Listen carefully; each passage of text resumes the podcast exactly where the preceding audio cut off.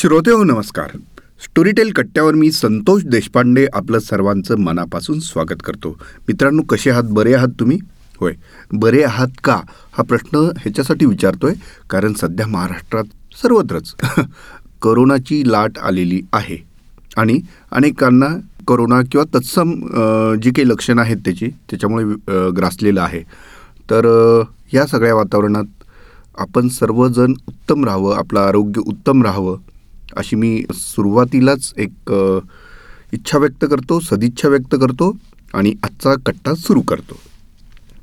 मित्रांनो स्टोरीटेल कट्टा म्हटलं की तुमच्यासमोर काय उभं राहतं हे मला माहिती आहे इथे महाराष्ट्रातल्या सांस्कृतिक घडामोडी त्याच्यावरती भाष्य त्याचबरोबर स्टोरीटेलवर या आठवड्यात काय येतं आहे तुमच्यासाठी याची माहिती आणि त्याचबरोबर काहीतरी एक सरप्राईज आपण देत असतो. तर आजचं सरप्राईज उत्तरार्धात तुम्हाला ऐकायला मिळणार आहे. आणि ते काय आहे ते आता मी तुम्हाला सांगूनच टाकतो. कारण जसं मी अगदी सुरुवातीला नमूद केलं की सध्या सर्वत्र आरोग्याची चिंता आहे. त्याच्यामुळे ही जी करोनाची तिसरी लाट आहे त्याच्यापासून आपला स्वतःचा बचाव कसा करावा? करोना झालाच तर काय करावं? याची उलगड आजच्या ह्या उत्तरार्धात होणार आहे. आणि त्यासाठी मी बोलतं केलं आहे. पुण्यातील प्रसिद्ध फिजिशियन डॉक्टर शिशिर जोशी यांना. त्याच्यामुळे माझा हा कट्ट्याचा पूर्वार्ध संपल्यानंतर आमचा हा जो संवाद आहे तो तुम्ही जरूर ऐका.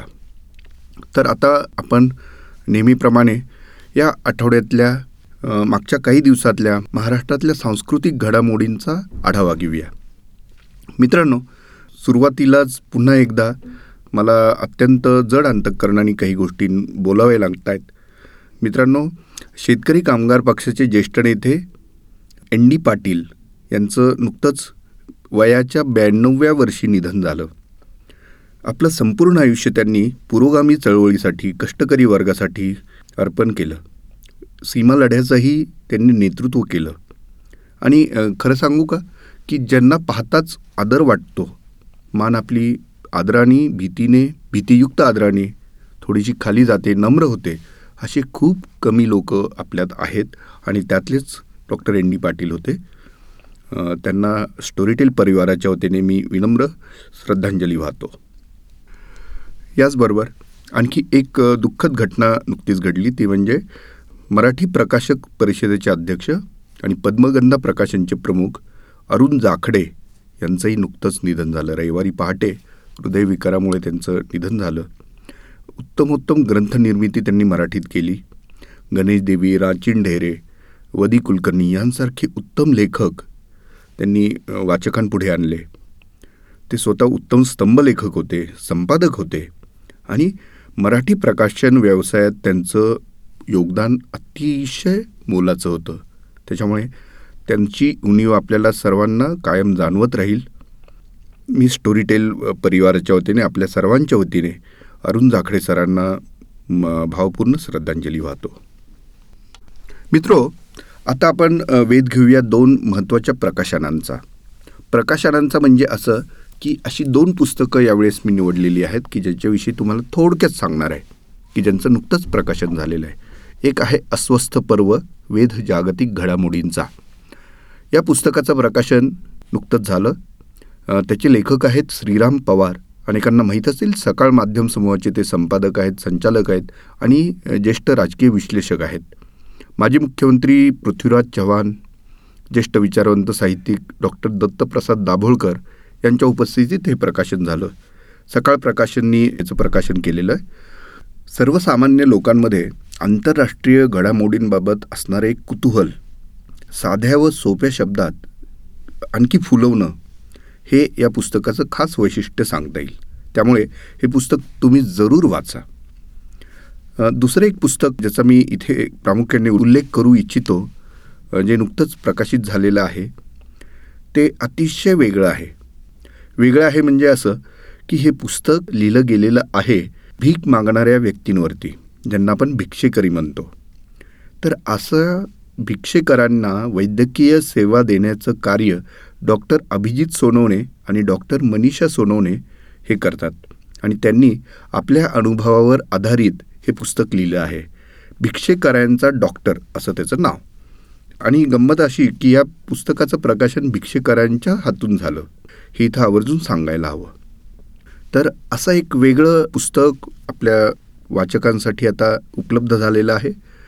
त्याचाही तुम्ही जरूर आस्वाद घ्या. एक वेगळ्या जाणीवेतून काम करणारी ही मंडळी आहे.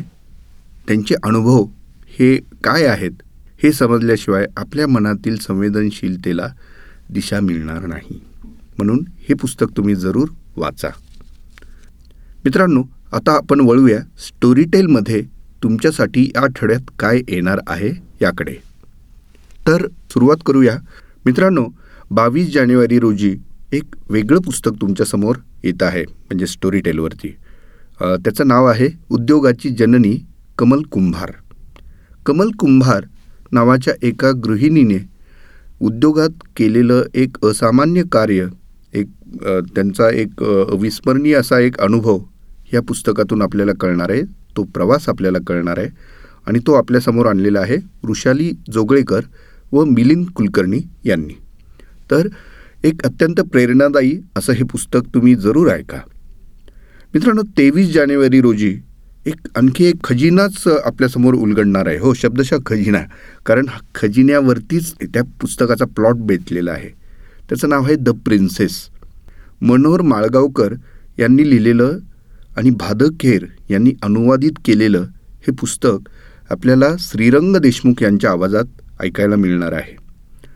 मित्रांनो ह्याची कथा पण खूप इंटरेस्टिंग आहे की पाताळपाट किल्ल्यामध्ये सोन्याचा खजिना दडलेला आहे आणि तो सुरक्षित राहावा यासाठी तिथलं जे घराणं आहे तर ते एक आयडिया लढवतं म्हणजे क्लुप्ती लढवतं. आता ती आयडिया काय होती? तिथं कुणाला कसं पोहोचता येतं? ही सगळी भन्नाट गोष्ट आहे. त्याच्यामुळे ती जरूर ऐका तुम्ही. द प्रिन्सेस येते आहे तेवीस जानेवारी रोजी स्टोरी टेलवरती चोवीस जानेवारी रोजी जगप्रसिद्ध लघुकथा या सिरीजमध्ये एक अत्यंत वेगळी गोष्ट तुम्हाला ऐकायला मिळणार आहे. ती गोष्ट आहे भूताची जबानी. जॉन लँग या प्रसिद्ध लेखकांनी लिहिलेली ही गोष्ट आहे. गोष्ट खूप प्रसिद्ध आहे. ती मराठीत आणलेली आहे रवींद्र गुर्जर यांनी आणि ती आपल्यापर्यंत पोहोचते आहे दीप्ती सिधई यांच्या आवाजात. तर या पुस्तकाची गोष्ट काय आहे? तर मरणोत्तर जीवन आहे का? म्हणजे मरणोत्तर म्हणजे मरणानंतर जीवन असतं का? असेल तर ते कसं असतं? याविषयी अनेकांमध्ये वाद विवाद होत असतात. तर तीच पार्श्वभूमी या गोष्टीला आहे. म्हणजे खून झालेली एखादी व्यक्ती पुढच्या योनीत त्याचा सूड घेऊ शकते का? ह्याच्यावरतीच ही भन्नाट कथा बेतलेली आहे. ती तुम्ही जरूर ऐका चोवीस जानेवारी रोजी. तर हे सगळं असं खजिना आम्ही तुमच्यासमोर आता आणलेला आहे. तुम्ही त्याचा जरूर आस्वाद घ्या. पुन्हा एकदा मी सांगतो की सध्या सर्वत्र आजारपणाच्या लाटा सुरू आहेत. अनेकांना सर्दी पडसं ताप घसा अशा सगळ्या व्याधींनी ग्रासलेलं आहे. त्यामुळे आपली सुरक्षितता सर्वोच्च प्राधान्याने घेऊन आपलं आरोग्य जपा. आणि त्याचसाठी आता मी तुम्हाला ऐकवणार आहे डॉक्टर शिशिर जोशी पुण्यातील प्रसिद्ध फिजिशियन यांच्यासोबत आमचा रंगलेला एक पॉडकास्ट जो खास या स्टोरीटेल कट्ट्यासाठी आम्ही केलेला आहे. हा संवाद तुम्हाला आरोग्याची नक्की नवीन दिशा देऊन जाईल. आणि डॉक्टर शिशिर जोशी यांनी अत्यंत साध्या सोप्या शब्दात हे सगळं आत्ता जे काही चाललेलं आहे ते उलगडून आपल्यासमोर आणलेलं आहे. आपण काय केलं पाहिजे? कसं केलं पाहिजे? वॅक्सिनेशनचं महत्त्व काय आहे? जर समज आपण आजारी पडलोच तर काय औषधं घ्यावे? घ्यावेत का? कसे घ्यावेत? डॉक्टरांचा सल्ला कसा घ्यावा? ह्या सगळ्या गोष्टींचा उहापोह इथं झालेला आहे. हा पॉडकास्ट तुम्ही जरूर ऐका. इतरांना ऐकवा. आणि सुदृढ राहा निरोगी राहा आणि स्टोरीटेल ऐकत राहा. पुन्हा भेटूया स्टोरीटेल कट्ट्यावरती पुढच्या आठवड्यामध्ये. काय येतं आहे हे तर मी तुम्हाला त्यावेळी सांगणारच आहे. काय घडतं आहे आपल्या आसपास हे देखील सांगणार आहे. आणि काहीतरी नेहमीप्रमाणे सरप्राईज तुमच्यासाठी घेऊन येतो आहे तेव्हा भेटूया पुढच्या आठवड्यात. ऐकत राहा स्टोरीटेल थँक्यू तर मित्र हो स्टोरीटेल कट्ट्याच्या या उत्तरार्धामध्ये मी जसं तुम्हाला कमिट केलं होतं तसं तुम्हाला खास टिप्स काही आज मिळणार आहेत. आपल्या आसपास अनेक लोक सध्या आजारी पडलेले आहेत. ओमायक्रॉनची साथ जोरात राज्यात चालू आहे. ह्या सगळ्या सिनारिओमध्ये हे सगळं चालू असताना आपण आपल्या आरोग्याची काळजी घेणं अत्यंत आवश्यक आहे आणि ती कशी घ्यायची हे तुम्हाला सांगण्यासाठी मी खास पाचारण केलेलं आहे पुण्यातील प्रसिद्ध फिजिशियन डॉक्टर शिशिर जोशी यांना. तुम्हाला अनेकांना माहीत असेल स्टोरी टेलवरती देखील डॉक्टर शिशिर जोशींचे अनेक पॉडकास्ट तुम्ही ऐकलेले आहेत. ते तुम्हाला आवडले देखील आहेत. म्हणून आज मी डॉक्टरांना इथे बोलवलं आहे डॉक्टर स्वागत. नमस्कार. येस डॉक्टर सध्या अनेकांना कोविड म्हणा किंवा कोविड सदृश्य ही जी आता ही तिसरी लाट ज्याला म्हटलं जात आहे त्याच्यामुळे अनेक लोक हैराण आहेत. राज्यभरात पुणे मुंबई सहित अनेक ठिकाणी सध्या त्याची साथ जोरात पसरलेली आहे. तर खरं आम्ही किती घाबरलं पाहिजे या सगळ्या परिस्थितीत? तुमचा काय अनुभव आहे? आता कोविड संदर्भात म्हणायचं झालं तर आता आता आपण बघितलं की पहिली लाट दुसरी लाट आणि आता तिसरी लाट. पहिल्या लाटेमध्ये लोकांना माहीतच नव्हतं की कोविड काय आहे आणि त्याचं प्रमाण किंवा आजारी पडायचं प्रमाण जास्त होतं गांभीर्य जास्त होतं. दुसऱ्या याच्यामध्ये काही प्रमाणामध्ये वॅक्सिनेशन झाल्यामुळे कमी आलं आणि तिसऱ्या याच्यामध्ये आता हे तिसरी जी लाट आहे याच्यामध्ये कोविड वाढायचं प्रमाण खूप जास्त आहे. म्हणजे सर्दी खोकला ताप हे एकापासून दुसऱ्याला संसर्ग होण्याचं प्रमाण खूप जास्त आहे. परंतु त्याचं गांभीर्य म्हणजे तो पेशंट जो असतो तो सिरियस होण्याचं प्रमाण कमी. म्हणजे उदाहरणार्थ पेशंटला कोविड झाल्यानंतर ते गोळ्या औषधं घेऊन बरे होत आहेत समजा आपण असं म्हटलं की शंभर पेशंटला कोविडचं इन्फेक्शन झालं तर त्यातले हार्डली दोन किंवा तीन टक्के लोक आहेत की ज्यांना ॲडमिट करावं लागतं पण बाकीचे लोक गोळ्या खाऊन बरे होत आहेत त्यामुळे जर तुम्ही बघितलं कंपॅरिझन केलं तर तिन्ही प्रकारच्या कोविडमध्ये हा कोविड जास्त फास्ट पसरणारा म्हणजे पसरतो खूप जोरात आहे भराभर वाढत चाललेत पेशंट. परंतु त्याचं सिरियसनेस म्हणजे त्या पेशंटला होणारा आजाराचं गांभीर्य थोडंसं कमी आहे.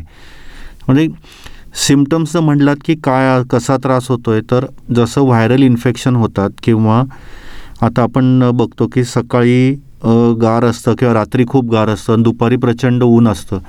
हा जो टेम्परेचरमधला सडन डिफरन्स आहे हा दुसरी गोष्ट लोकांनी बाहेर फिरायला गेलेले आहेत किंवा पर्यटन स्थळाला गेलेले आहेत किंवा गर्दी आता कु- लग्न सरायचे लोकांनी सुरू केलेत. त्यामुळे होणारे इन्फेक्शन ह्या प्रकारामध्ये इन्फेक्शनचं प्रमाण जास्त आहे. परंतु गांभीर्य सिरियसनेस त्याचा थोडासा कमी आहे. अच्छा.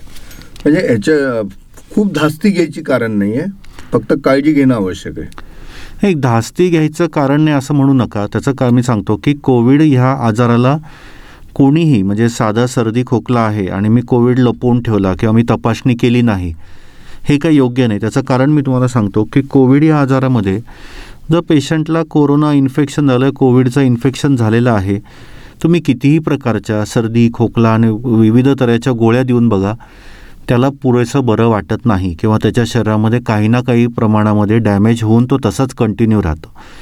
त्यामुळे कोविडचं इन्फेक्शन आहे ह्याला काय म्हणतात आपण मला काही होत नाही किंवा मला बरं वाटतंय मी औषधं घेत नाही मी लपवून ठेवत हे करू नका. तुम्ही काही झालं तरीसुद्धा तो इन्फेक्शन आहे हे प्रूव्ह करा. जवळच्या डॉक्टरना जाऊन भेटा. त्यानुसार त्याची जी काय औषधं असतील ती तुम्ही घेतलं अत्यंत गरजेचं आहे. त्यामुळे त्याला गांभीर्याने घेणं हे तेवढं गरजेचं आहे. परंतु फक्त मला सांगायचं आहे की हा तेवढा गंभीर सिरियस होत नाही. म्हणजे पेशंटला आधी कसं होतं तर कोरोनाचं इन्फेक्शन झालं की पाचव्या दिवशी आय सी ॲडमिट व्हायचा. ब्लड टेस्ट करावे लागायच्या सी टी स्कॅन येते. आता ह्या सगळ्या गोष्टींची सध्या तरी या पंधरा वीस दिवसामध्ये गरज पडत नाही आहे म्हणजे ऑक्सिजन कमी होणे म्हणा किंवा करेक्ट म्हणजे ऑक्सिजनचं प्रमाण म्हणा किंवा खूप जास्त ताप येणे काही विषय असेल फुफ्फुसांमध्ये इन्फेक्शन निमोनिया होण्याचं प्रमाण किंवा दम लागण्याचं प्रमाण. मागे कसं होतं आधीच्या वेवमध्ये इन्फेक्शन झालं की लगेचच ऑक्सिजनचं ऑक्सिजनचं सिलेंडर लागायचं. तिथे ती जी काय धावपळ होत होती हो. ती अजून तरी बघायला मिळत नाही आहे नाही तुम्ही अत्यंत महत्त्वाची माहिती सांगितली. मला आणखी एक प्रश्न माझ्यासमोर असा आहे की अनेक ठिकाणी लहान मुलं देखील आजारी पडताना दिसत आहेत तर ही कितपत गंभीर परिस्थिती आहे? नाही हे तुमचा मुद्दा अतिशय परफेक्ट आहे. मी आता बघितलं की लहान मुलांमध्ये इन्फेक्शन होण्याचं प्रमाण खूप जास्त आहे. तुम्ही जर बघितलं तर आपल्या घरोघरी लोक सर्दी खोकल्याने आजारी आहेत. त्यातले काही लोकांना कोविड आहे काहींना नाही आहे लहान मुलांमध्ये इन्फेक्शन होण्याचं प्रमाण खूप जास्त आहे कारण ते बाहेर गेले मित्रांमध्ये खाली खेळायला गेले. फक्त लहान मुलांचं प्लस पॉईंट एवढा असतो की त्यांची प्रतिकारशक्ती चांगली असल्यामुळे ते काही किरकोळ औषधांनीच बरे होतात.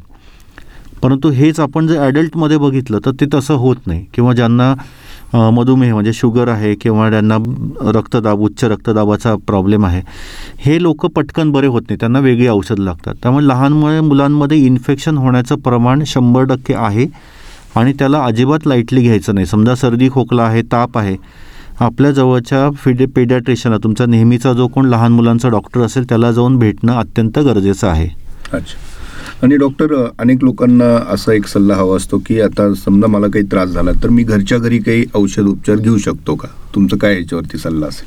हां आता घरच्या घरी हा एक अतिशय महत्त्वाचा विषय तुम्ही म्हणला आहे की कारण सध्या काय झालं आहे ऑनलाईन आणि प्रत्येकजण घरी बसलेला असल्यामुळे लोकांना दवाखान्यात यायला नको आहे आणि दवाखान्यात यायची भीतीसुद्धा वाटते किंवा आता सिनियर सिटीजन आहेत की तिथं अजून द- दुसऱ्या हॉस्पिटलमध्ये जायचं तिथं दाखवायचं तिथून अजून दुसरं इन्फेक्शन घेऊन यायचं किंवा वाढेल. किंवा नुसतं तपासायला जायचं तर तिथं कोविडचा कोणीतरी पेशंट असला तर तो आपल्याला इन्फेक्शन देईल. तर ह्याला काय करायचं की आता प्रत्येक तुमचे जे कोण डॉक्टर असतील तुम्ही तुमच्या डॉक्टरांना डायरेक्टली सल्ला घ्या. सगळीकडे online consultancy video consultancy available आहे.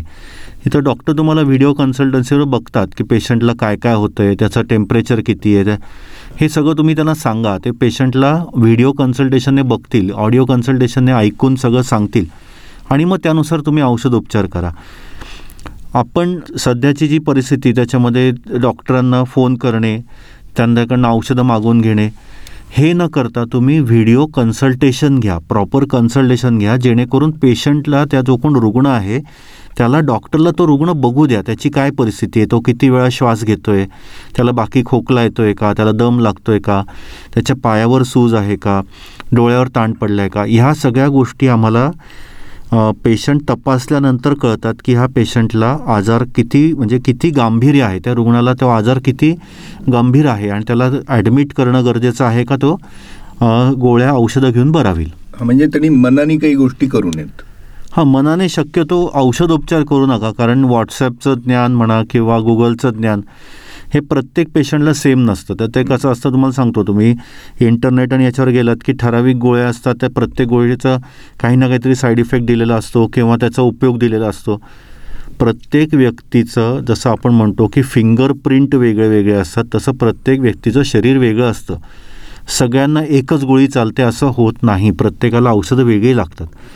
त्यामुळे सगळ्यात छान उपाय काय? आपला नेहमीचा डॉक्टर त्याला गाठायचं त्याच्याकडनं औषधं घ्यायची. आणि मी तुम्हाला परत परत सांगेल की व्हिडिओ कन्सल्टेशनने घ्या औषधं. नुसतंच फोन केला आहे किंवा मला तुम्ही मेसेज पाठवा किंवा कोणातरी औषधं घ्यायला पाठवा असं करू नका. अच्छा. आता शेवटचा प्रश्न आहे डॉक्टर की हिवाळा वाढलेला आहे अजूनही हिवाळ्याची तीव्रता आहे बऱ्यापैकी. आता आपण फेब्रुवारीकडे येतो आहेत म्हणजे जानेवारी टू फेब्रुवारीच्या दरम्यान आहोत आपण. थंडी बऱ्यापैकी आहे. हे सगळं वातावरण परत कोविडची ही तिसरी लाट ह्या सगळ्या ह्याच्यामध्ये आपलं आहार विहार कसा असावं? तुम्ही काय स- सल्ला द्याल? आता जरी आपण कोरोनाचं इन्फेक्शन कोविड हे सगळे जरी आपण बघितलं किंवा वातावरण आपण जे बघितलं तर या सगळ्यामध्ये एक तर लक्षात घ्या की आपल्याला इथून पुढे चांगलं आयुष्य जगायचं असेल किंवा कोरोनासारख्या वेगवेगळ्या व्हायरसला आपल्याला जर आपल्याला त्याचा त्याला तोंड द्यावं लागणार असेल आपली फिटनेस लेवल आपण फिट राहणं अत्यंत गरजेचं आहे. मग फिटनेस लेवलमध्ये काय येतं? तर सगळ्यात महत्त्वाचं तुमचा आहार येतो. की तुम्ही जर एक मी सगळ्या पेशंटला उदाहरण सांगत असतो की तुम्ही असं बघितलं आहे का की रस्त्यावरचं कुत्रं मांजर किंवा जंगलातले प्राणी आहेत ते खूप जाड असतात खूप मोठी पोटं वाढलेली असतात किंवा त्यांना काहीतरी इन्फेक्शन झालं आहे आणि असे जंगलातले सगळेच्या सगळे प्राणी अचानक मेलेत हे होत नाही. त्याचं कारण त्यांचं जे काय अन्न खातात त्या अन्नामधले मसाले नसतात किंवा ते अन्न रॉ असतं त्या अन्नामध्ये वेगवेगळं मीठ घातलं आहे किंवा वेगळं अजून काही मिक्सिंग केलं आहे हे नसतं. आणि प्रत्येक ते अन्न खाण्यासाठी त्यांना आयुष्यामध्ये धडपड करावी लागते. म्हणजे उदाहरणार्थ तुम्ही जर जंगलातलं वाघ सिंह चित्ता बघितलं किंवा कुठलाही प्राणी बघितला तर हा धडपड केल्यानंतर जो प्राणी खात असतो तो नेहमी फिट असतो.